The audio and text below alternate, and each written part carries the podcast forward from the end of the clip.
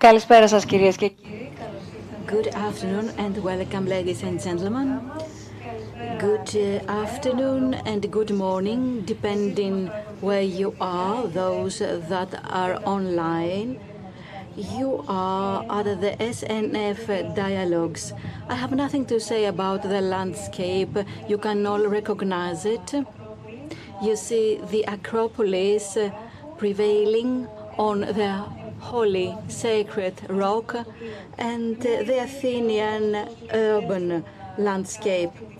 However, due to the international affairs that are defined by what is happening in Iran, so everything everything uh, indicates uh, that um, humanity is amidst uh, the war in Ukraine, in the European elections in the neighboring Italian through democratic procedures.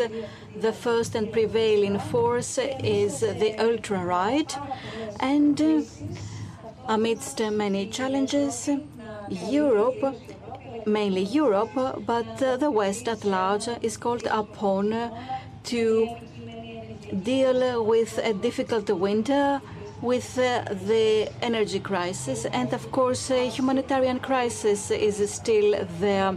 This condition still prevails. Of course, today we are not going to focus on current events.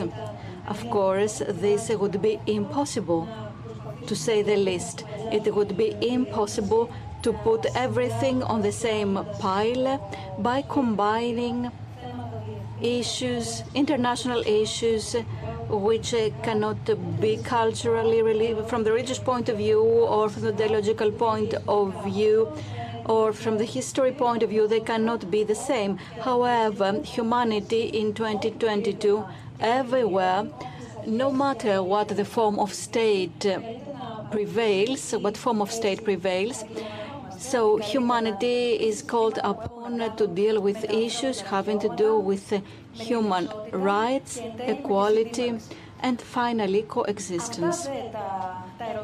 So these questions, which uh, are real questions and everyday challenges, uh, cause troubles to the West as well. Of course, uh, maybe the West has solved some political issues and actually issues of social processes to achieve better democracies in the name of the many and not necessarily in the name of everybody, but um, there is still polarization and private discussions uh, on lack of dialogue, on public debate, that is, is something we all have been discussing, publicly or not, and of course institutions, the value of institutions and the value of uh, the independence of institutions and those uh, that have access uh, to the public sphere. So, having uh, focused with the main focus on the West, we felt the need to turn to what was happening yesterday because we want to redefine or hear what some experts have to say. They are going to remind us how definitions were made, the definition of democracy, of citizen, of demos, of law, of justice. Not uh, in order to teach us, but um, because we have to feel concerned, we cannot find solutions, but anyway, we will become more aware. Επιτρέψτε μου λοιπόν να αναζητήσουμε So, αυτές τις θεμελιώδεις αξίες let us try to identify these fundamental values as initially defined, as internationally claimed, and as we Greeks uh, tend to say, in the country and the city where democracy was born. So we are going to have this discussion with two excellent uh, guests who are here with us today to see what happened initially when uh, these values uh, and these institutions uh, and this state form were first defined. So how uh, these uh, definitions became uh, spread to the public through the theater. I don't want to steal from the magic of a wonderful book uh, I hold in my hands. I would just like to read something from this book. I come from a conference, the Assembly of Demos. They talked about democracy. To be exact, about democracy and its relation with dialogue and theater. The orator was inspired, a real orator. He said that these three concepts are interlinked, like the three fates that define the fate of the country and the humanity of the future. None of them can exist by itself. So there are questions for each of these values, and after these few words, uh, and this is a reference of uh, the chapter Messenger's Words on Democracy from the book of text by Walter Puchner. Welcome, uh, Professor. Uh, Professor Emeritus of the National Kapodistrian University of Athens. We are going to open this uh, discussion and this debate. Together with us, uh, we have Mrs. Irene Moundraki, Head of Drama Library Archive and International Relations departments of the National Theatre of Greece. Welcome. Thank you for being with us here today. Let's start exploring where we stand today. Let's start from today. We are going to have our reference to today, but the vehicle is going to be this international language of the ancient drama, which of course is still happening here in Greece, but it happens abroad. And we see that there are studies on ancient Greek theater abroad as well. So this is an international language. Of course, you are all invited to participate in this discussion the way you have been all through the last four years at home, uh, from your workplaces, uh, on your computers, uh, on our websites, on the social media, on all channels. We are waiting for your questions, and of course, we want to hear the views or differing opinions. You can share everything you want with us. SNF Dialogues, uh, orgs, uh, questions, uh, Facebook and Instagram, and of course, SNF um, Dialogues in the other channels. So, my first question, allow me to start from Mr. Puchner. What is defined as democracy in the drama of ancient Greece? Can you all hear me? Okay. Well, thank you for the invitation. I'm very glad to be here with you in this uh, wonderful place. We're going to spend this evening together talking about a very difficult topic. This topic is a kind of daring, I would say, and let's see where the conversation lead us. Political values and their relation to the ancient Greek drama. We mention values usually when these values are challenged.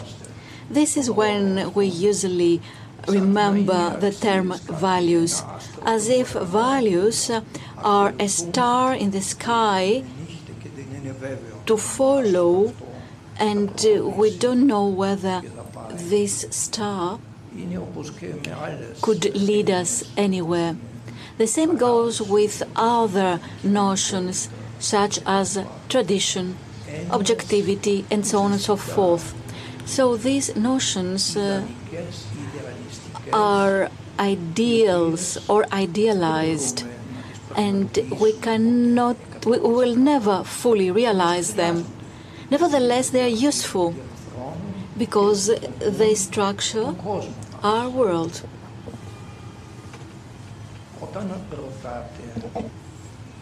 When you ask uh, what are the lessons uh, to be learned in uh, ancient Greek drama on democracy, let us not talk about democracy yet because there are many forms of democracy. So, what comes to my mind, of course, is Antigone. Antigone, who makes uh, her revolution against the unfair state of Creon. Actually, however, in ancient tragedy, okay, in comedy things are different because in satire you teach by satirizing a situation. There is a message.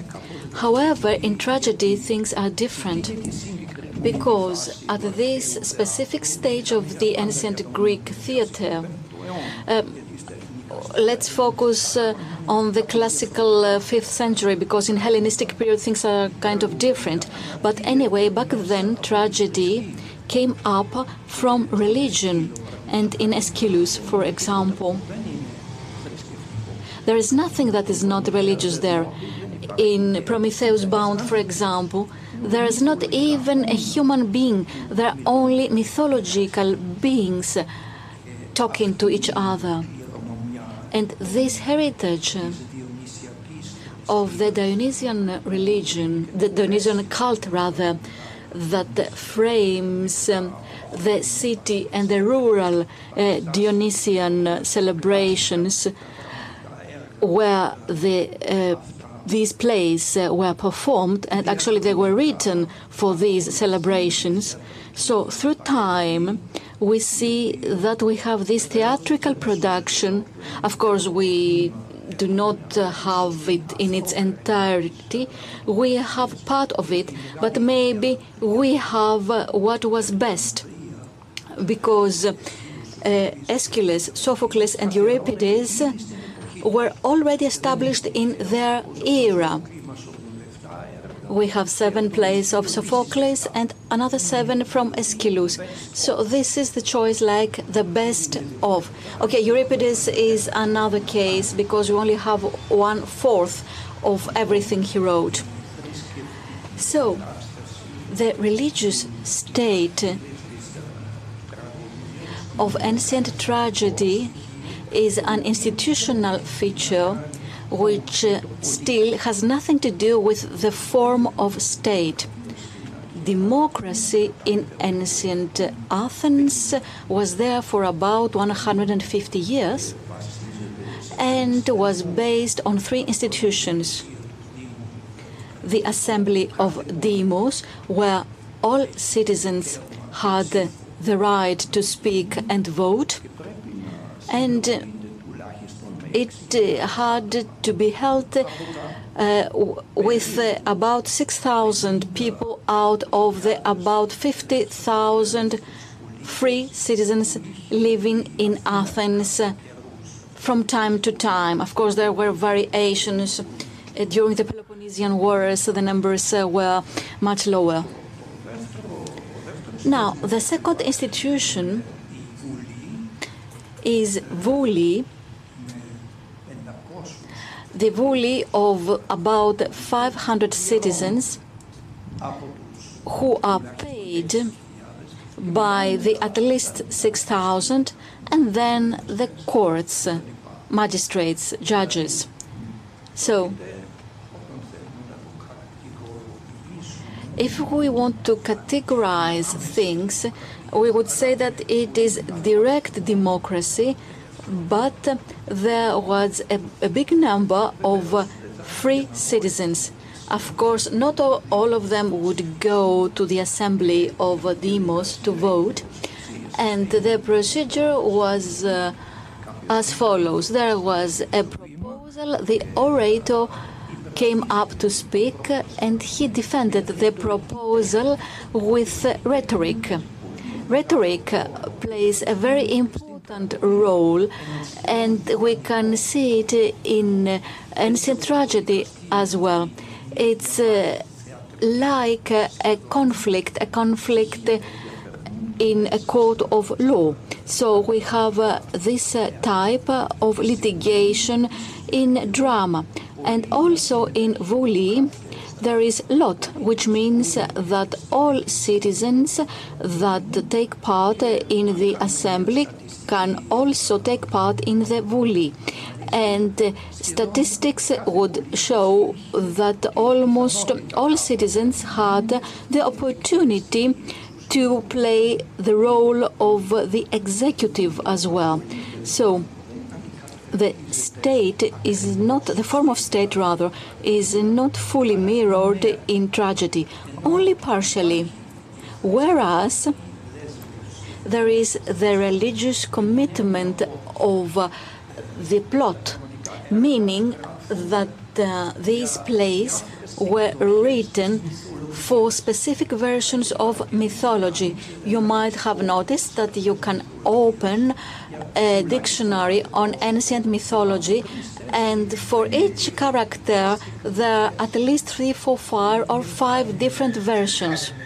So this uh, person might live in X place or in another place or another place.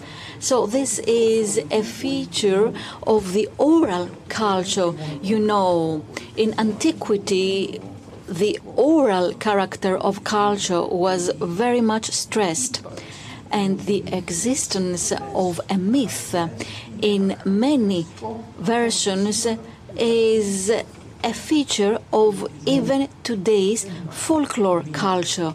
We do not only have one version the way we have it in written culture. On the contrary, there are many variations, versions.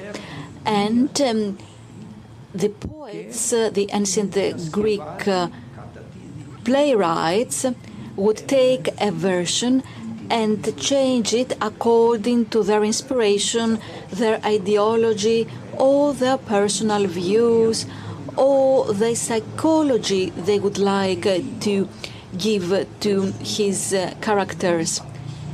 And we can find some resonance of the democratic form of state. Now, coming back to Antigone. You could complete your introduction uh, to open up our dialogue, so it's very difficult um, to, it's very important rather to have the right frame for our discussion because we would like to engage in a dialogue based on uh, the frame you set. Okay, so what exactly would you like uh, to happen? So you have been explaining the principles we should have in mind when we say democracy in ancient drama. So this distinction is very important, the distinction you made in order to understand the geography of democracy through history and from one place to another. Okay, coming back to Antigone. In the theory of tragedy. Hegel, for example, finds an example of dialectics between Creon and Antigone, which indicate the conflict of two different forms of justice. On the one hand, we have the religious and the family law of burial that the soil is uh, the kingdom of the death, and on the other hand, you have to obey to the rules of the state, the laws of the state. And both are right, which means that what is contrary to law is not uh, what is not right. It could be another type of law the, what is contrary to truth is not a lie, it could be a different type of truth. And now we could uh, have a different line of thinking. And this line of thinking was shown to the ancient uh, viewers. Uh, they were about 25,000 there. Half of the population of Athens could, of course, uh, go to the theater. There was enough room for them. Of course, not all of them would go there, and research um, has not uh, indicated something definite yet. But in the religious framework, of writing something about a version of the myth, there are other concerns coming in having to do with the form of state with democracy, direct democracy. And after the fifth century, after Alexander the Great, and then the Roman Empire, the Byzantine period, this is lost for about 1,000 years, that is. Almost nowhere in Europe is there a democratic form of state. Only in Iceland in the Middle Ages and in Switzerland during the 18th century, where there was direct democracy. Then we have parliamentary democracy. Uh, we could have it uh, with the king or not, and so on and so forth. And from the history of Greece, we know that there was monarchy for many years, and when and how we have uh, come to the parliamentary democracy, which is no longer direct, it's indirect. There are representatives, there are political parties. Of course, in ancient Greece, there would be trends, of course, among the population. But in the assembly of the citizens, there were just orators that fight each other. And um, who wins? The one who has the best arguments and the simple citizens just vote by raising their hands on various issues. Well, Mrs. Moundraki, in the preparatory discussions that we had for today's meeting, you had told us that ancient drama, in effect, has left nothing unspoken for. You mentioned the definition of uh, the state, you mentioned ethics and morality, you mentioned the definition of a citizen, citizen, satire, right to criticism. Would you be kind enough to elaborate on that a little bit further for us be able to find common points with uh, the current reality? Yes, thank you very much for the invitation extended to me. It's a great pleasure for me to be taking part in the dialogues. And it's a great honor for me to, be here listening to Professor uh, Puchner, who is my professor, and listening to him speak makes me feel uh, like taking notes, as if I were a student again. So, theatre, democracy, we mentioned, and I'll add philosophy because these are communicating vessels, those of theatre, art, philosophy. They go hand in hand. Theatre does not merely reflect the ideas and concepts of philosophy, but it poses the big questions that have been concerning man since the time of their creation and will always concern people where we are, who we are, where it is that we're born, where it is that we die, and all this conflict that we have in our minds regarding whether we can uh, actually control our fate and our future, to do something with our lives. The myth is the main ingredient in a tragedy. Perhaps because the myth is something that concerns multitudes. It's more definitive than history. Persians, the first extant tragedy, is in effect historic tragedy. And there we see no names of Greeks. There's no reference whatsoever made to Greeks, but we find there the responsibility of man. And I think this was really innovative in the scope of global history that man is responsible for one's actions. It is not the gods that define our rise or fall. They do intervene, of course, but to a great extent we are responsible for our own deeds. The Persian king comes and has the responsibility uh, of all these deaths, of this disaster, but he also has the right to stand on his own feet again. I believe that this reflects the concern of the 5th century regarding man's ability to find his or her place in the world surrounding them. We are very glad to be growing up in this land of ours. We are looking at the same sky, we are looking at these awesome monuments that we have in the background, because this is something that activates our thinking, which was a basic prerequisite for ancient Greeks. The theatre was not a pedagogic process, it was not a mere school, but it was a basic institution of uh, citizen activation. In what sense? Would you care to elaborate on that? Because today, not far away, if one visits a site, because this is the number one way uh, people use in order to get information regarding uh, performance, a theatrical play, anything new uh, that doesn't have to do with uh, personal lives of uh, artists and entertainment. Yes, entertainment. It's something entirely different to go and watch a performance, have a good time, dress up to the nines and have a lovely time. And another thing to go to the theatre when power becomes a spectacle and spectators have an interesting time watching things happen before their eyes. In the ancient theatre, citizens are at the center of uh, action. First of all, chorus, Athenian citizens. What do we mean by citizens? Who are citizens, who were citizens.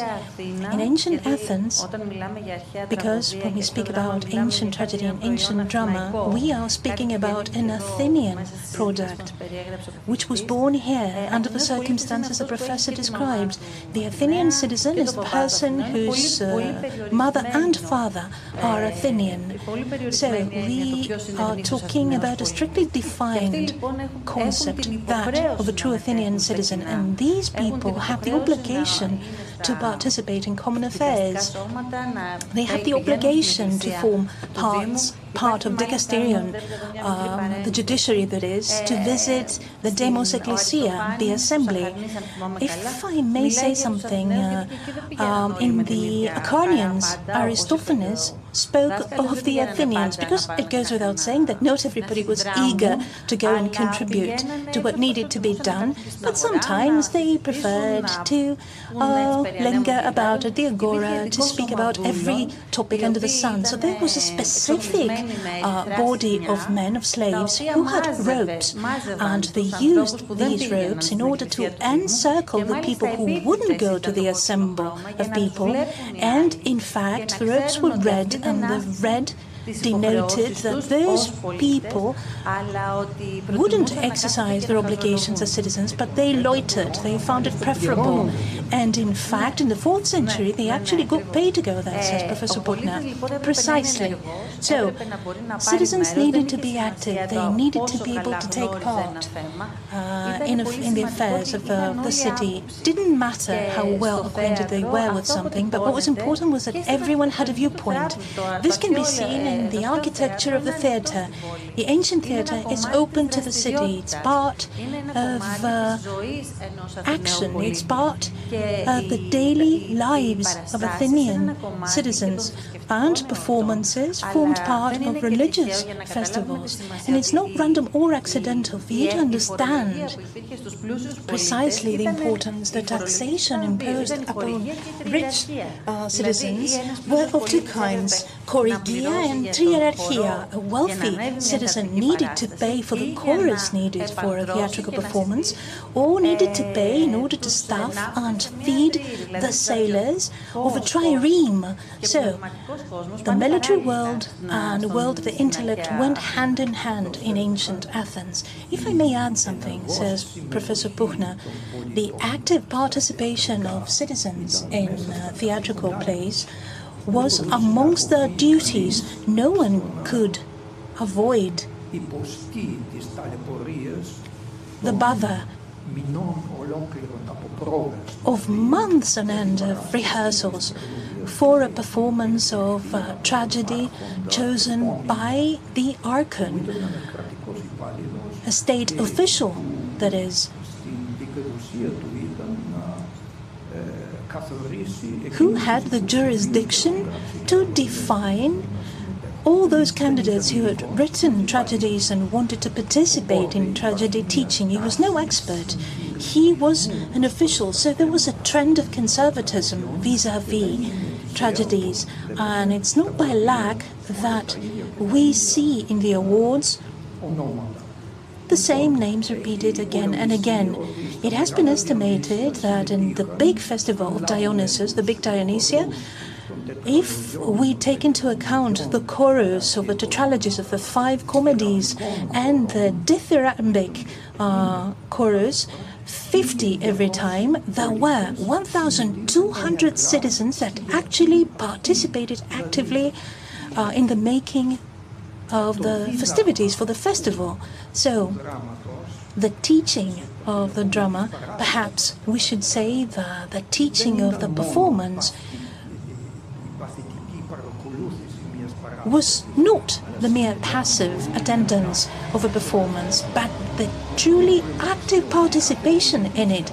It was estimated that every citizen throughout their lives were called upon to join the chorus two or three times. And do you know what it meant to be part of the chorus? It meant months on end of rehearsals.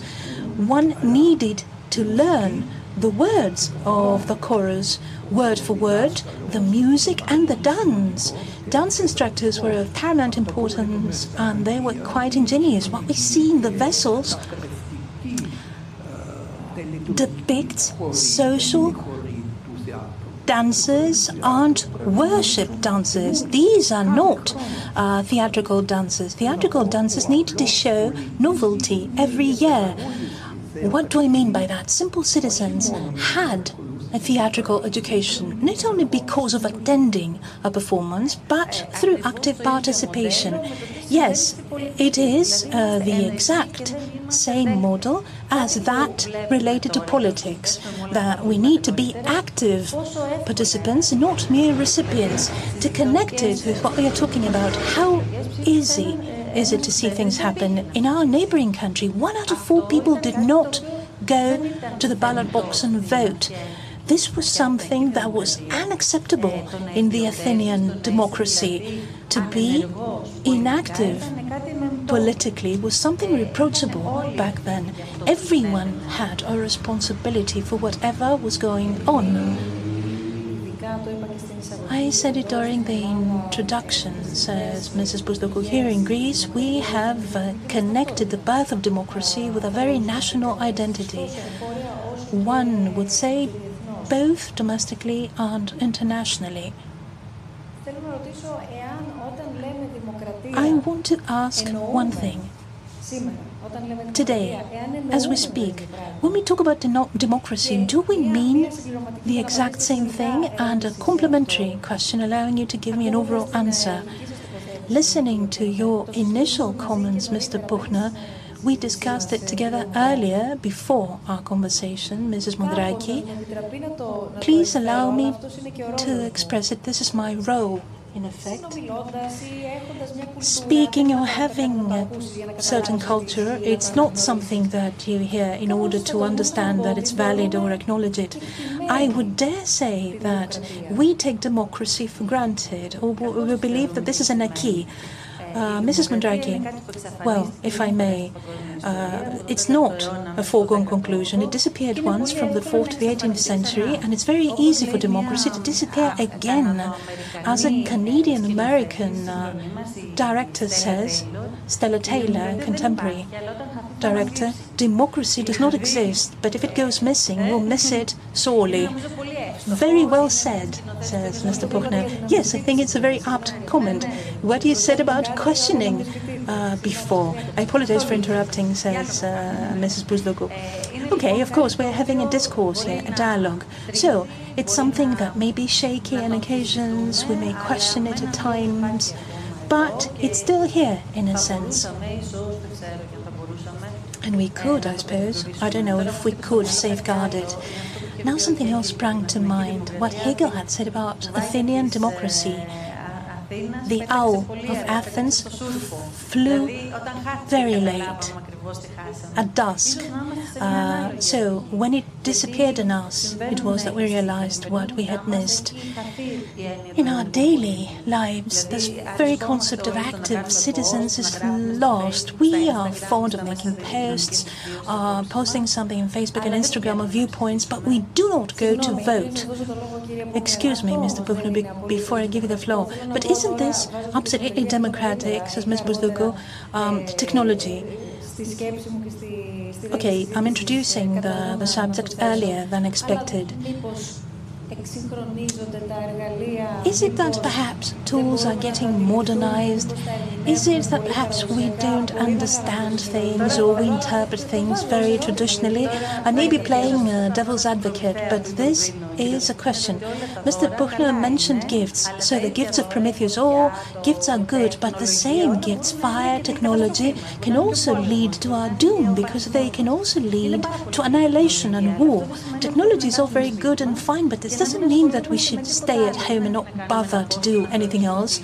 Um, we, making a post does not mean that we have spoken, we have protested, we have expressed ourselves, or we have taken a, a firm position or something. This is not enough. Yes, something else. You said the magic word, says Mr. Puchner. Dialogue. Dialogue, which is the key to democracy. If we don't have a dialogue in People's Assembly, in the Demos Ecclesia, an orator would express his viewpoint, another one did the same, the third one the same, and voting ensued. When we talk about democracy today, it's another thing. to sit down together to understand one another. Okay, this is done in Facebook, etc. But what is missing is the body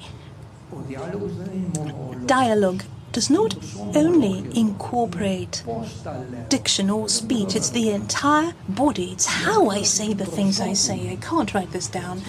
Uh, the expression of one's face, my eyes. I may say something and wink at you, for example, and you understand that I mean something else. So we lose entire worlds of expression and expressivity in this sense. And personal dialogue, I mean personal, between two bodies is something inalienable. And this is what technology has deprived us of. Of course, we gain other things. We don't need to move to a place, for example, but what's wrong with seeing one another every now and then? Well, as uh, you see, we see one another because we have the title Dialogues. Yes, and the theatre is a dialogue, it's always a dialogue. So it's not by chance that ancient Greek tragedies are played throughout the world and that we revisit them. We revisit fundamental questions and these basic conflicts. In tragedies, things are not small. They do not happen in our kitchenette. We are talking about big sizes. What do you mean by that, says Ms. What do you mean?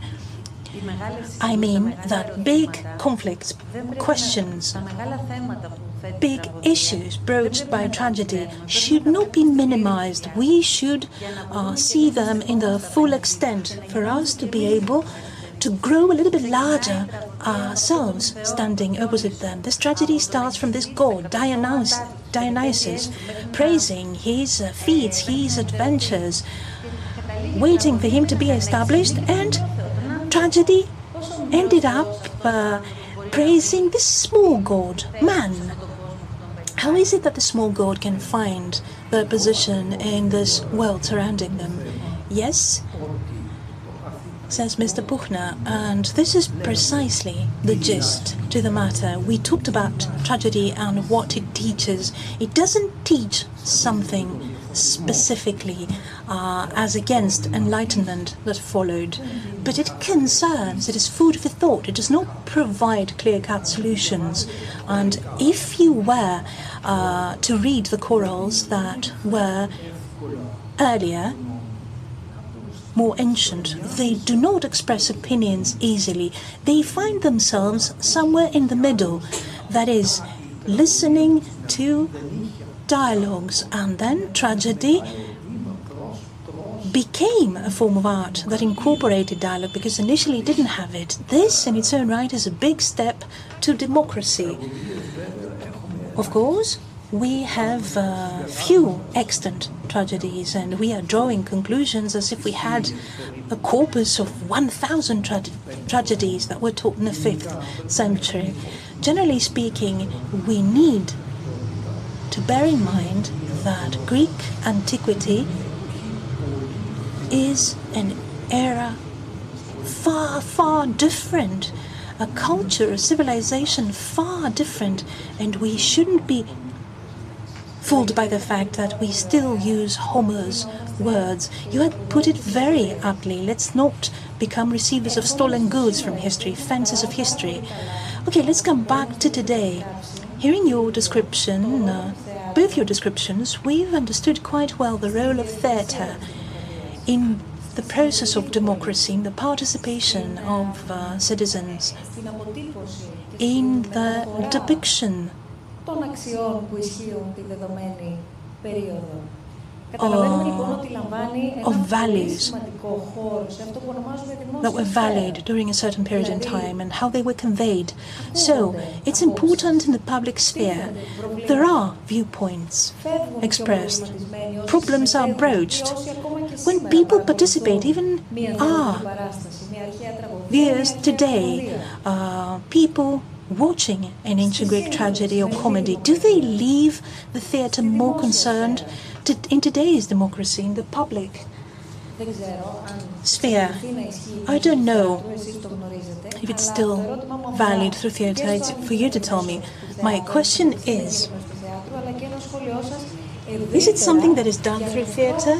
And I'd like a comment of yours regarding the way in which this information is conveyed, and if it is conveyed uh, and propagated in the public sphere. Let's start with the morning coffee.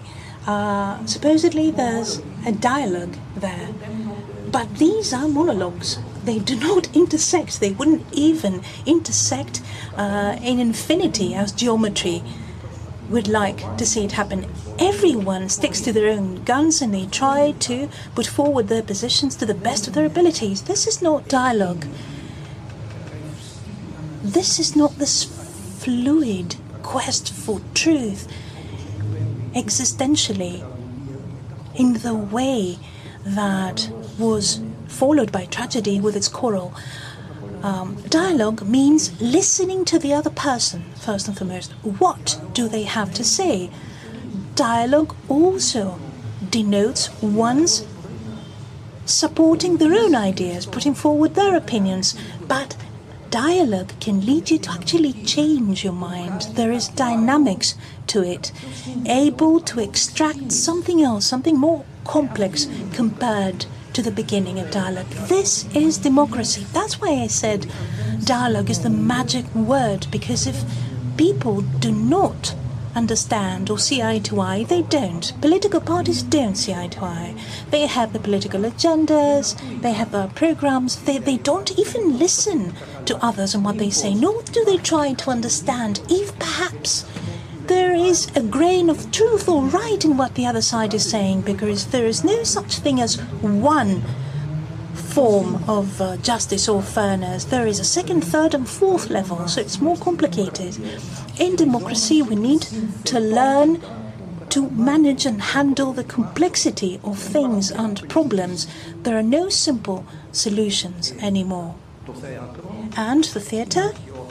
In uh, ancient times taught people dialogue and cross talks were like this. Argument counter argument argument counter argument.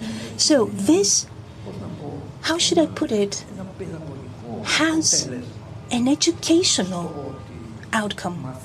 In what sense? People learn to keep track of both sides of the crosstalk. And the good dramatist needs to find some justice in the mind of the villain. Because this is what makes a conflict convincing. Having both sides convincing. It is then that we have a dramaturgical conflict, and then spectators are shaken. Where does justice lie? And this is the tragical dimension the conditions of dialogue exist, what is their impact in the quality of the democracy we're enjoying? Mr. Puchner, a direct impact. Watching TV, you'll see it for yourself. People do not engage in dialogue. There are some uh, um, TV shows that foster dialogue, there is sobriety, there is serenity, and immediately you see the difference in the outcome. But in the morning coffee, for example, uh, we just see arguments and quarrels. And in the news, again, we see little windows, and everyone engages in their own monologue. They say what they want to say, and they, they couldn't care less about what the other one is saying. They won't listen to them. It goes without saying that in ancient Athens, not everything was uh, peaches and cream. Euripides had few victories, he was not pleasant. Aeschylus and Euripides did not die in Athens, they left uh, the, the public was not always fond of hearing certain things. How about Socrates? Socrates, of course, he drank hemlock.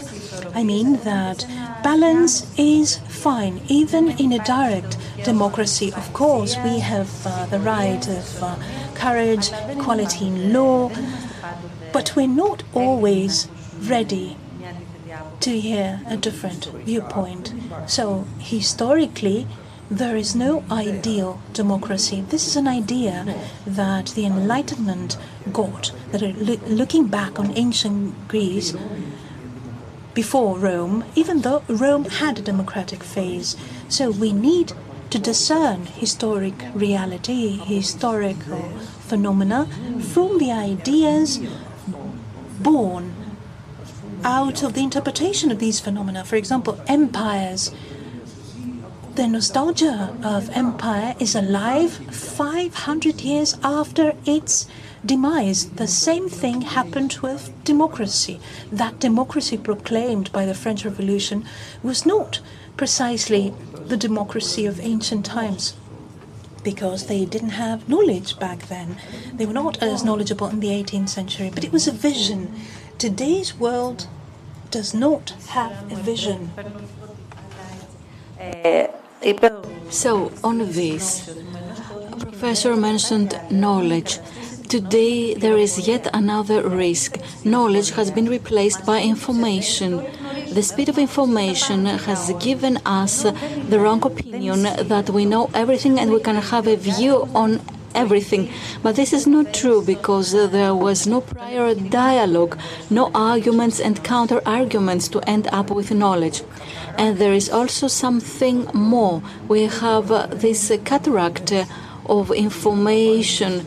We're overwhelmed and we cannot take everything in, uh, put everything in uh, order, and try to achieve a synthesis in a worldview.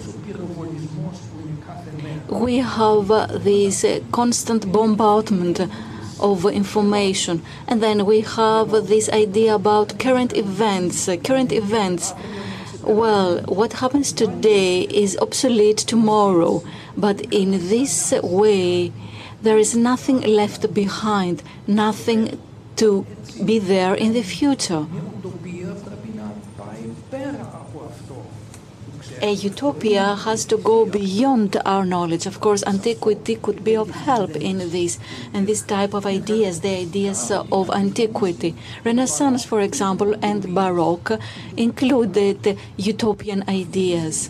But now, in the postmodern era, there is no vision whatsoever about the future. Yes, this is what I wanted to ask. When you say utopia, do you really mean vision and this need to have a vision? Yes, of course. This empty future has to be filled with utopias. We don't have them. Our future is empty. We try to handle the crisis or the crisis, and the whole planet is in danger. And we, like kids, uh, play in the playground.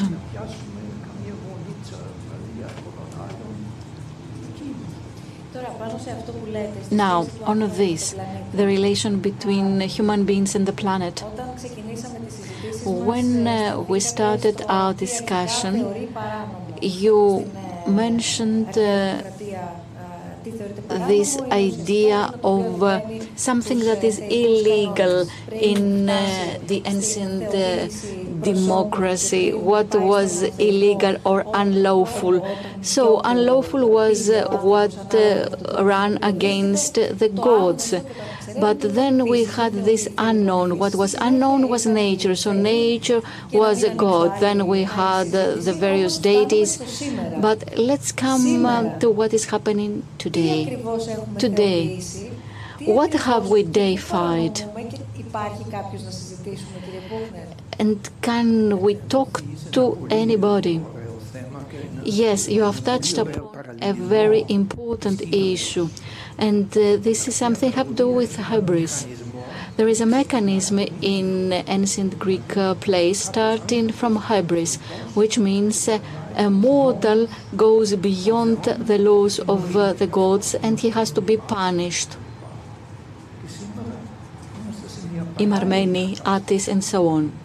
Today we're in a similar situation. We go against the laws of nature, the absolute facts, and you cannot negotiate with nature. You cannot say, I want this. No, nature is what it is, and we are nature too. So actually, we go against our own organisms, and it's our minds that do this. Have you ever thought of um, the various random chances that created this planet? Where life can be on this planet and a brain thinking about all this.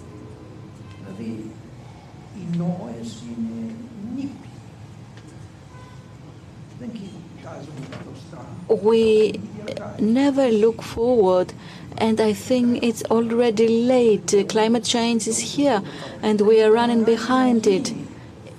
It shouldn't have been this way. We should just have had the scientists that have raised the alarm for many decades now. Now, suddenly, we are in the beginning of a crisis that is much greater than all other crises of the past, and we don't know where we are heading. Hubris, ancient hubris. So, since we have entered the part of religion where nature becomes religion and religion becomes something else, for mortals and immortals, but nature, nature is a fact, it's something we see around us. And as you very aptly said, Mr. Puchner, nature is not negotiating, there are just facts and uh, events happening. So there was an online question from one of our viewers who says, What's the role of Christianity in interpretation of ancient Greek drama? The values and the concepts, maybe we have inherited them in the wrong way because they have been filtered through the stereotypes of the Christian religion.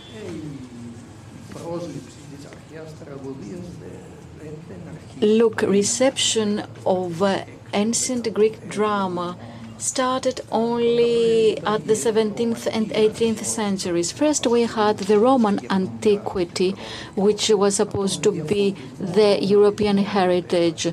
After Enlightenment and Romanticism, there is more focus on antiquity. And this is yet something I would like to add. In the 20th century, we have um, this overwhelming reception of uh, the ancient Greek drama, and especially in the last decade of the 20th century, then there was uh, less concern. But the frequency of staging uh, performances uh, has universally reached 1% of the total world drama. You know, 1% is Molière, 2% Shakespeare. This was is unheard of in the history of Europe. So the reception of ancient Greek tragedy has never been that uh, sizable in the past. And this is difficult to explain.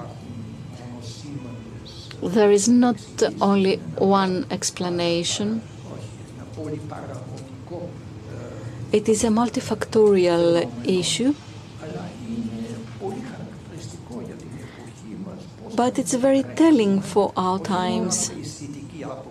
It's not just aesthetics, because um, it's always a challenge for a director.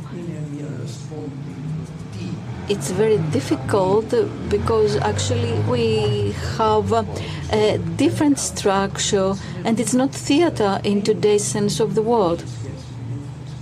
This has to do with uh, the religious uh, uh, sources uh, and uh, poetic sources of ancient Greek strategy. Something else. So today we might see a performance uh, of ancient Greek tragedy. We have the artificial light, we have the theater, but we also have other visual elements. The ancient performance was very good in listening elements, rhetoric, poetic uh, word, and everything on the stage has to go through the words.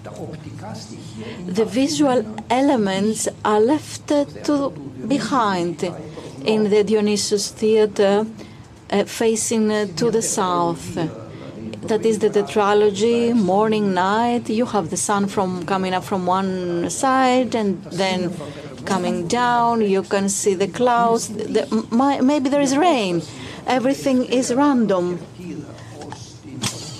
and the distance of the last spectator to the uh, main scene is about eight meters. There is no artificial light, so you cannot see very well, you cannot see details. So it's mainly reciting poetry than theater in today's sense of the word. Well, let's come back to Christianity, but I would like to add something. The ancient theater was a different code, and we have lost this code to a large extent. However, the texts, the texts, the texts are there, and they revolve around the great existential questions. So this is the frame in which people can work today, be it Greeks uh, or French or whatever, Australian uh, from I don't know. It's something for all of us, and we can try what we can do. Anyway, there is no risk for this text. The texts have survived, uh, and theater has survived, so there's no risk for the for the theater. We can always try again and again. It disappeared, and uh, it has reappeared Uh, because it's uh, necessary in society. So even if there are some things that follow a different logic, a different rationale, and it's only natural because this is a completely different world, the world of ancient uh, Athens. We cannot revive it. And actually, this is not what we want. We don't want to have performances for museums. We want to talk for uh, about us through these texts. And ancient Athenians, okay, there was the myth, but actually they talked about their concerns concerns in Oresteia. In, uh, people understand that uh, actually we talk about the change of the form of, of state. Areospagos changes its form. Then in Oedipus uh, we had the plague, and there is really plague in Athens. One third or one fourth of the population in Athens died because of the plague. Now, you know, we could use art in our time for our own needs, always with respect, of course, I think. Coming back to Christianity, what you mentioned before. Yes, it's there that you understand this huge difference uh, to antiquity. First of all, religious feeling in ancient times, in antiquity. We grew up in Christianity and we cannot have access to the hybrid world of mythology, where and also syncretism, which means that uh, one religion does not exclude the other. Religions can coexist. There is no full distinction or hierarchy. In this world, there is a different and more natural relation to the body. Just imagine that Socrates was sitting at gymnasium and he would see naked young people. Just imagine the Olympic Games and everybody naked, athletes being naked. So we're talking about basic differences. And this is an aesthetic and emotional obstacle in deeply feeling this world because of our Christian education, which is hostile to the body. Don't, don't.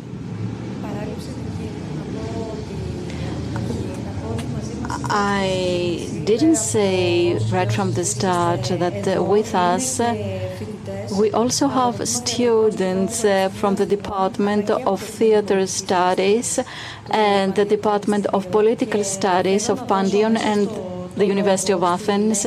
And I would like to give the floor to Lenia Linaki, postdoc researcher of rural and city planning and development at the University of Thessaloniki and uh, she holds a, a, postgraduate degree in protection maintenance uh, of cultural monuments.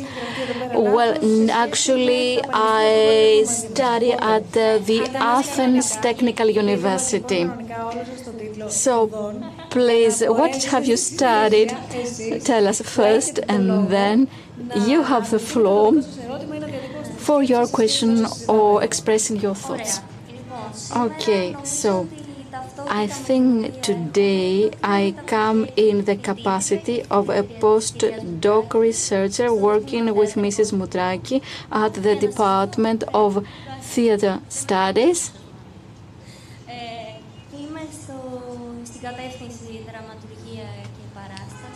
I study uh, dramaturgy and performance Thank you for your invitation. We thank you. This has been a very, very interesting dialogue. I have been involved in material and immaterial culture and uh, place. So, this uh, notion of the Athenian democracy, the theater, and what we see across uh, the Acropolis that is and we say that uh, we have mythos and logos in culture. Mythos is uh, the language of the soul, and logos is uh, the language of the mind. Or we have mythology and history. Always in ancient drama, we see this uh, bipolar distinction. In ancient Greece, citizens, uh, Michalis Kores says that the citizens are also warriors. So, as to the myth, and of course, we have many versions of the myths coming to us today because each place has its own myths, and we also have modern myths. So, my question is the following Are there issues of power and identity, change of identity? in ancient drama. These issues are discussed today, issues of loss because of war, and this is again something have to do with current affairs, war. So, how can we find these extensions uh, of the myth and logos today, and how can we talk about these issues uh, today? and uh, cultivate a new narration of mythos and logos, keeping something old and also something and adding something new. Thank you. Of course, with your question, you have summed up all points of our discussion. Thank you very much. Now, I will give the floor uh, to our speakers. Indeed, we see the citizen and then we see slaves at the same time. We see the obligation, but who has the obligation? We see that uh, there is a democratic decision, but who is going to decide? We see war and we see the violence of war. We see the position of women. We see the impact of religion, irrespective of deities and gods. But anyway, we see that humanity comes across the same type of problems. And one wonders indeed.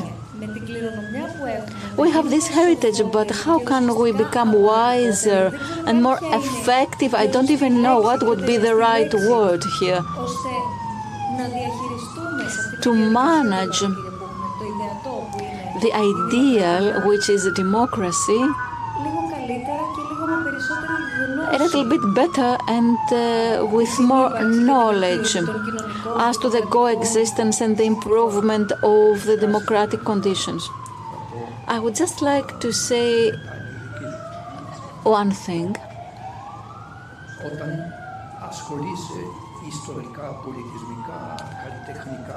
Historically, culturally, artistically, when you deal with another era, you become automatically wiser.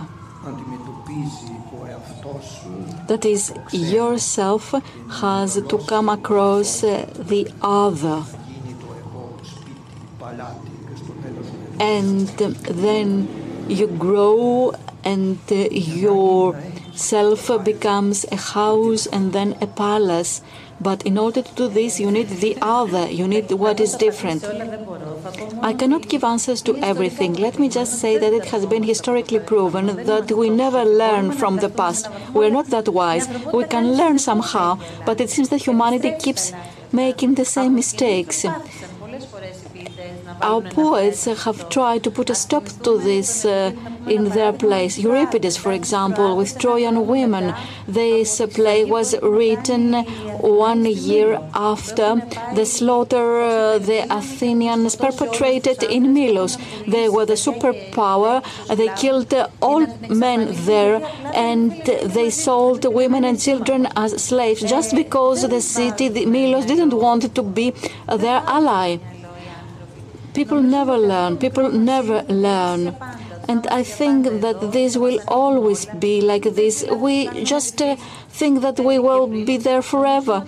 And we make the same mistake with nature. We believe that uh, we are the rulers of this world. We see this arrogance of the rulers. We see it in Persians but it's something we all suffer from the arrogance of the politicians, the arrogance of the various policies that um, lead us not to, to take care or not to care about uh, politics. I don't uh, just mean party politics, I just mean the actual essence of an active citizens. So these um, texts are very important. They make us see ourselves in the mirror. They could actually prod us uh, to become a little bit better. Sometimes we manage to do so, some others not. Now, let me dwell on the issue of power, because supposedly in democracy, or theoretically, the power um, does not exist. We have the one that votes and the one that is voted. And the one that is voted has to serve the one voting for him. So, how would you explain this different condition of the arrogant politician, of the arrogance in politics, leading to the passivity of the citizens? Well, look, absolute equality was not there even in direct democracies. There were the powerful, the educated, the orators. One had to know rhetorics and uh, the rich. Yes, but you know, today supposedly these differences uh, have been lessened for somebody who wants to enter politics. So, I mean that um, uh, politicians do not always come from the same pla places or families or for same finances or from the same educational background. Look, yes, up to an extent, but this is very complicated.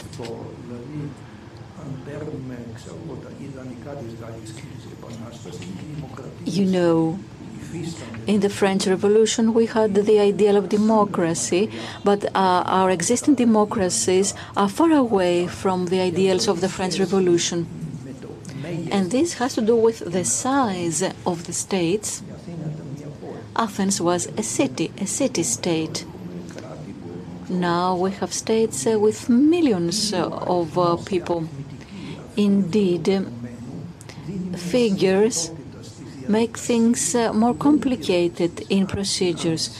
This was not the case in a direct democracy. And there are some other levels in the middle,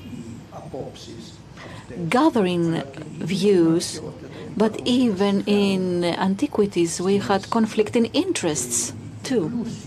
And the rich uh, owned slaves. Uh, The poor cannot buy slaves, cannot buy and give food to slaves. And we have the metiki, which were not even citizens. And uh, there were foreign laborers from Africa, black people indeed, in Athens. So this idea of equality, well, was there, but there was always this hierarchy in practice. It's always there in societies. Is it an issue of hierarchy or of uh, a more modern oligarchy prevailing, which is more powerful for different reasons? Okay, I think we are saying this, the same thing. Finances is one criterion, uh, the other could be military power, political power, and so on and so forth. Education is not that important now, and the nouveau riche are usually uneducated. You can see it in the buildings they make for themselves. Whereas in antiquity, there was a role there for education, it was important. Okay, next to us in Turkey, Erdogan is a person who, okay, he was a bus driver. Donald Trump uh, was very, very rich. So sometimes it's the way you promote uh, yourself or your ideals. Okay, they were both elected democratically. Yes, this is why I mentioned uh, these examples. Completely different countries, and supposedly there were democratic procedures. You know, we have this fictionality of this world of democracy. This was there in antiquity as well. In these small states of uh, those uh, that came after Alexander the Great. And some uh, royalties tried to imitate a democratic state. And this fake character or the appearance, and now with the journalism and mass media, this is even worse. So, this is an obstacle to real democracy and yet another point citizens have to be informed in order to take the right decisions. And this information is not there partly because of the way journalism operates. That is, uh, journalists want to achieve uh, high numbers of viewers. Or, or, or, again we have the agenda of the few that is being served. Okay yes and then political parties this uh, each party is a whole world. And uh, information uh, we're overwhelmed and we don't know what is wrong and what is right and what is hiding behind you read the newspapers uh, there, here and there and everywhere, and you really cannot form an opinion. But this is not how real democracy can operate. Well, there are huge doubts, first and foremost, and there's no trust, what you said before, vis a vis democracy, the role of citizens, and the quality of information received. That's the reason why we have clientelism, in fact. This is a travesty of uh, justice whereby we see a social law at work, that of reciprocity. I'll give you my vote if you do this, that, and the other for me. On the contrary, Pericles says in the epitaph of protective, protecting democracy and living as an active citizen in the city state, you, pre- you protect your personal life at the same time because you don't need this favoritism or clientelism. Yes, and what is lost is this common good, the summum bonum, that is, you only take care of your own shop, your own little plot of land, and you lose the big picture. You miss the big picture. This is where we are today. Nikos Fokianos is also with us. I hope that I'll say his title right. Student of Political Science and History at the Panteion University of Athens. Welcome. Thank you very much. For being uh, here with us this evening. Thank you. Thank you very much. Thank you for the invitation. It is a great honor for us. Returning to democratic principles, I'd like to ask the following. I believe that all of us will agree on the fact that ancient theatre developed political conscience. Coming back to democracy in antiquity, which was, as we said, direct and non mediated, we see on the contrary today that democracy is indirect and representative. My question is the following Can ancient theatre bring back the true gist of democratic state? Or is it that the Western democratic principle is here to stay? The question is addressed to both speakers. Thank you.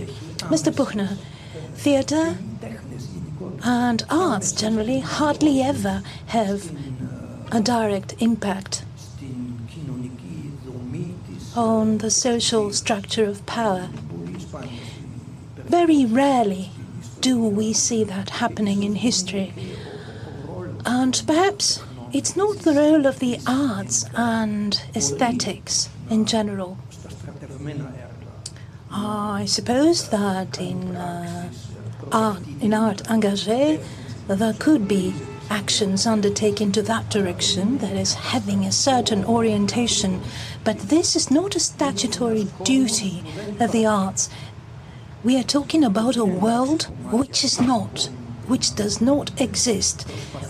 It may include parts of this world and try to change something or reflect something that exists, but definitely uh, it is not necessary. Mrs. Moundraki, uh, I wouldn't like to add something. I couldn't agree more with Mr. Puchner. This is not the role of art. Uh, it's not the theatre that uh, begot democracy. Democracy begot the theatre. And every democracy needs to find its own way to exist politically. So we can't keep a rule and say this is the rule and it needs to be complied with always. Well, ideas keep uh, coming to me, says Mr. Puchner. Let me add at the, the times we're living in, post modernity or post post modernity, these post post post, in fact, is indicative of our inability to name what is coming and a lack of imagination, says Mrs. Good to give it a name. Uh, no, there is no vision to that direction. There is a lot of scaremongering, there is a lot of ugliness. And what is horrendous is focused on the th- theatrical plays that are the sheer torment for the viewers. We, we, we don't know, we don't really know where this will end up. Let me say something. We've spoken uh, a lot about tragedy, but we have uh, neglected comedy, which has satire, yes, and it means criticism. Yes, this was the par excellence political theatre. This was a way to actually criticize and control what politicians were doing in Athens. That's why they were very poignant and they had the right uh, to audacity. And comic poets had the right to judge and criticize. And that's the reason why we find it so embarrassing to, to, to do comedy 25 centuries after that focusing on political figures, but it shows that art can actually exert a certain control over political life. Yes, comedy, satire, and parody are direct interventions in reality. They serve a different functionality. Yes, yes, and uh, the lad here sitting in the front row reminded me that we haven't spoken uh, comedy in terms of form, these satires and these comedies are not so perfect because they have an extra literary targeting that points to reality. And ridiculing something is a major weapon when you try to correct what is wrong and set the world to rights, especially political comedies of the 19th century were truly poignant, describing uh, domestic affairs of a country, politics, etc. This is a remnant from the times of Aristophanes, this direct intervention in reality. Aristophanes also broached the issue of utopia that Mr. Puchner stated very clearly. But in frogs, for example, which is a very important play in my opinion, when everything is going towards the brink of disaster, who they try to, to get from the underworld to save things is not a doctor, even though there is famine, disease, etc., not a man of the military, uh, for the war to end, but a poet, because only through art can we believe in utopia and create a better world. Ευτυχία Χαραλαμπάκη, finishing the Department of Theatrical Studies at the National Kapodistran University of Athens, last year student. You have the floor. Thank you very much for the invitation extended to us. It's very important for us to be here. And in this way, with dialogue, we are coming in contact with what we discussed before. That is, how it is that an exchange of views is food for thought, not because we necessarily need to find solutions, but because we can take our thoughts one step further. So, regarding what we heard today, we can definitely understand the importance of philosophical questions emanating from ancient drama, which sometimes bring us in contact with things that we have not contemplated, and of course with what is happening in our country and the world over. So, it is that in this light, I would like to ask where can we find the citizen of today in connection with the citizen of the ancient drama? And a question related to theatre more specifically is there a play or are there some plays? in which you understand a similar attitude towards issues that we are faced with today as well. Thank you very much. Let me start with the second question because the question is fresher to my mind, says Mr. Moundraki. I think that there are correlations in many plays the hubris the arrogance, power, the war, loss.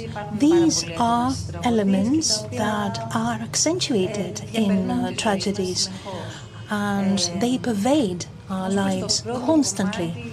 Regarding the first question, come again? The first question? Microphone, please.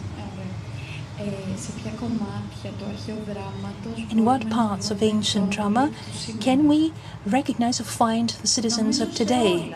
Answer I believe in every single one of them. Something that we can find in tragedy, something that we can see in tragedy, is this human need to believe in oneself, sometimes to the detriment of oneself. That is, Oedipus never ceases to seek the truth, even when he has ascertained that the truth will be his doom. So, the time has come for me to say, and the time has come for me to hear, he says, this model of man seeking light and seeking truth is a model that has not been superseded. If only all of us could follow this model. Mr. Puchner, this is related to uh, man's existential queries that are the same the world over. Throughout history, we are mortal, we try to grow larger we try to make our ego tantamount to ourselves, and growing, we see that we don't need it, and we communicate more easily with the far beyond, as we call it. It's the unknown ahead of us. And despite all technological achievements, and progress, it's always larger than the known, because the progress of knowledge enlarges the unknown, and we have the generation of ever new queries. And if we were to look at astrophysics, we reach absolute limits. For example, the universe is something that we'll never know. Athina Bakoyani, postgraduate student at the Department of uh, Theatrical Studies at the National Kapodistrian University of Athens. Welcome. Hello. I would like to thank you very much for the invitation too. It's very important for us to be here tonight. You mentioned a few signs of our times and problems. You talked about questioning principle values, rather. Uh, had uh, the prevalence of uh, extreme ideologies, immigration, and modern problems we all see. I'll connect this with the theatre, knowing that we get on stage in order to narrate a story. Most of the time, it's a personal story. We have the story of Antigone that forms part of an uh, overall story. So, I'd like to ask a question. If we were to write a tragedy today, what would be the core of this tragedy that would actually touch modern viewers, modern citizens, and lead them to catharsis, purification, and therefore a restart? Thank you. Mr. Puchner, it's a very interesting phenomenon to see that in the 20th century we have a sharp reduction of uh, tragedies and comedies, and what prevails is the grotesque. Why is that? Because tragedy presupposes a functional system of values that the hero diverges from and therefore has a conflict with it, or it's the hero's system that comes in conflict with society. In comedy, we have the opposite. The comic hero is not just, and what is uh, confirmed is the system of values of his or her surroundings. This is what is uh, accentuated by comedy through ridicule. After the collapse of the um, theory of, uh, bourgeois theory of uh, ideologies, all ideologies, there is no one concrete system of values today in the world, and this is a process that started with the classic modernity of 1900s.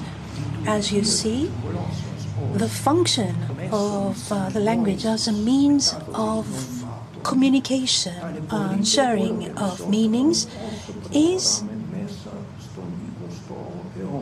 going through difficult times, and this is even worse as we go uh, ahead with the 20th century. We had an extreme form, Dadaism, at the beginning, which is a sound, which is uh, uh, noise, music of noise, no meaning whatsoever. Poetry lies somewhere in between, both the sounds and the meaning. But you must have noticed that there is no high poetry today. I'd like to give the floor to you. If you want to ask a question, if you'd like to express a viewpoint vis-à-vis our discussion, anyone? From here? I hope that our discussion has not been so tiresome. Perhaps we were disarming, says Mr. Puchner, because we left them speechless. Yes, I've seen different expressions before me, that's why. So I'll choose a question out of the many questions we received online. And I'd like us to close like this. I was thinking of asking a question about catharsis, purification, but I'd rather we concluded with human rights. So catharsis is penultimate, and I'd like um, your comment concerning human rights. How can we speak of catharsis when we are still discussing the violation of human rights? So, Professor, Mr. Puchner, Mrs. Moundraki, where, how could we, if it exists, where can we find in the modern, in modern drama, no, in modern theatre, in modern democracy, in modern conditions, where can citizens find catharsis, if they ever find it? I'll give you an indirect answer, says Mr. Puchner. Most of the times they say that ancient tragedy bequeathed humanitarian values, but they do not clarify what is meant by that precisely. Of course, what you mentioned is comprised, but there is another viewpoint. Um, man in the center of ancient tragedy.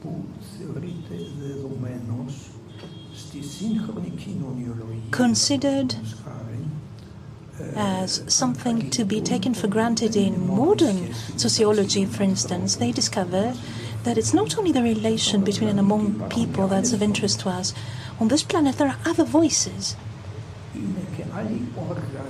There are other beings, not only bipods able to speak. So, this man center man centered approach is perceived as egocentrism. You can understand this if you take into account the relations we develop with our pets. There we have complex, very important relations.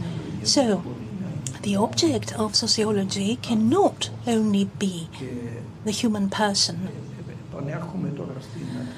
And let me come back to tragedy. So, humanitarian values.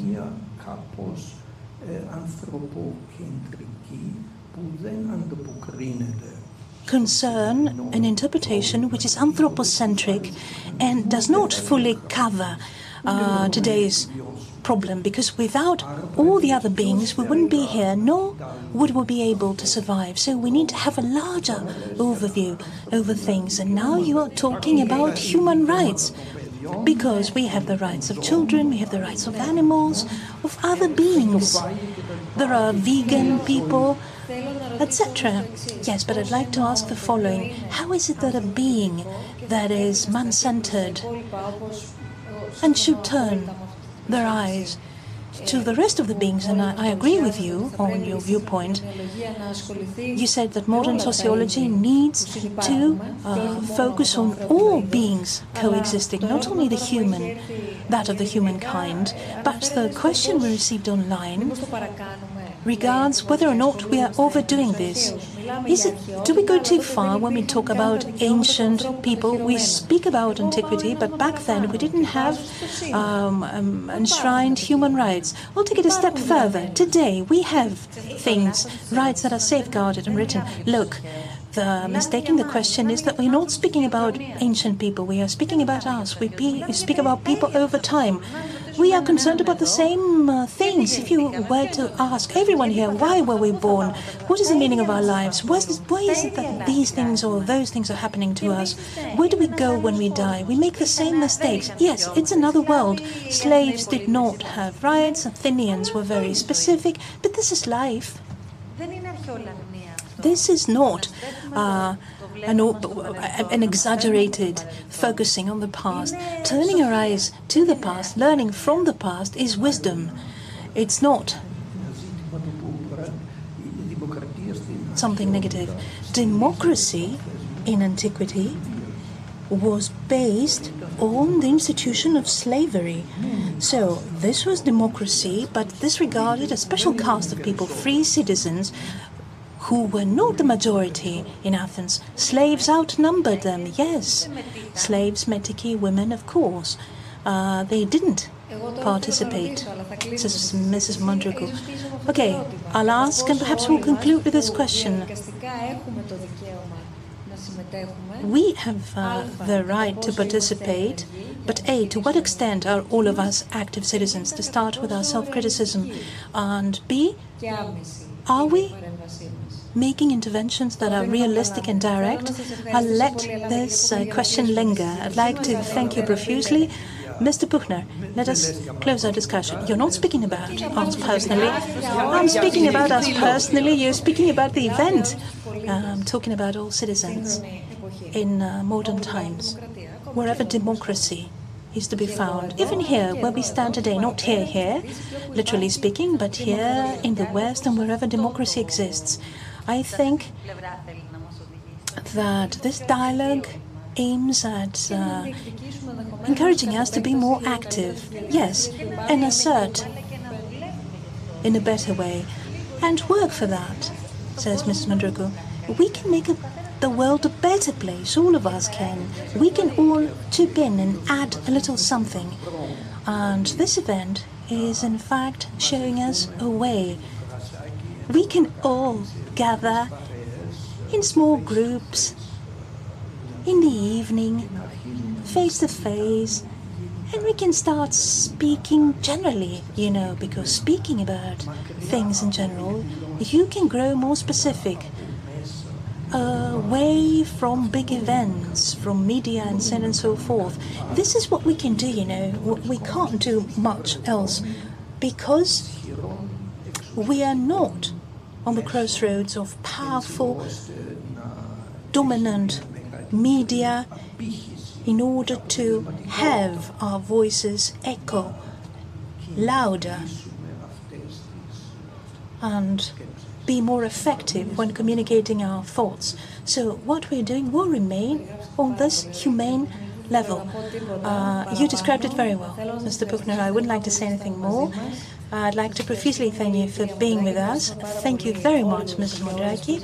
We'd like to thank every single one of you who have joined us here physically, uh, in person. We thank the students for the questions and opinions. We'd like to thank all of you attending online. I was not meaning on mentioning this, but you said it two or three times, and now you directly touched upon the matter of the media.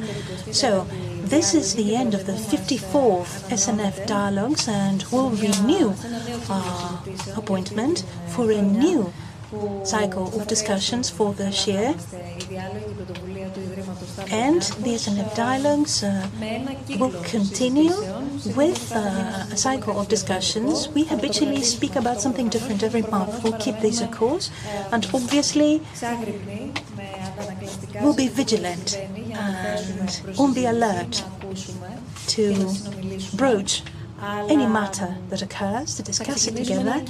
We'll be starting a cycle of discussions with politics as a point of reference. Politics, generally speaking, not political parties, that is, politics, institutions, processes, specific institutions, if you so wish, which are being questioned as we speak, generally speaking, in the West and only here in Greece.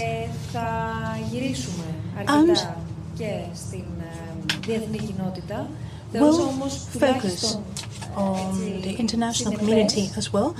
But I thought that it would be best to start this cycle of discussions coming back to ancient drama and starting and opening this cycle of discussions here in Athens with you almost at the feet of the Acropolis Hill. This is the new SNF Dialogue cycle for the season starting, or the academic year starting, to put it differently. And you'll find more information on the updated SNF Dialogue site, where discourse and content will have uh, more space. But I'll conclude with the media because, fortunately or not, they prevail over our lives. And it speaks volumes about how catalytical they are. Next week, we'll have a very big challenge ahead of us as uh, journalist organizations supporting the SNF dialogues that are an initiative of Stavros Niarchos. The first week of journalism that will take place here in Athens, so with more than 100 professionals of the field from abroad and many Greek professionals present expressing their concern about the quality of news, talking about cross-border collaboration, which is a prerequisite, and collaboration, generally speaking. And the title of the event will be Trust, because Trust has been shaken, it appears. So, first, we'll need to answer, giving the floor to people watching, not only specialists, journalists or not, to discuss and to agree if we are necessary, if uh, people want journalism, because they may not, I suppose. So, we need to face it and take things a step further. But if we do, we need to replan all of us together how it is that we'll achieve that. So this is for, from 5 to 9 October from iMEdD, the non-profit making uh, journalist organization created with an exclusive donation, an exclusive grant of the Stavros Niarchos Foundation. Members of the iMEdD group will take part in the shaping of the contents of the uh, dialogue. Have a lovely evening. Thank you.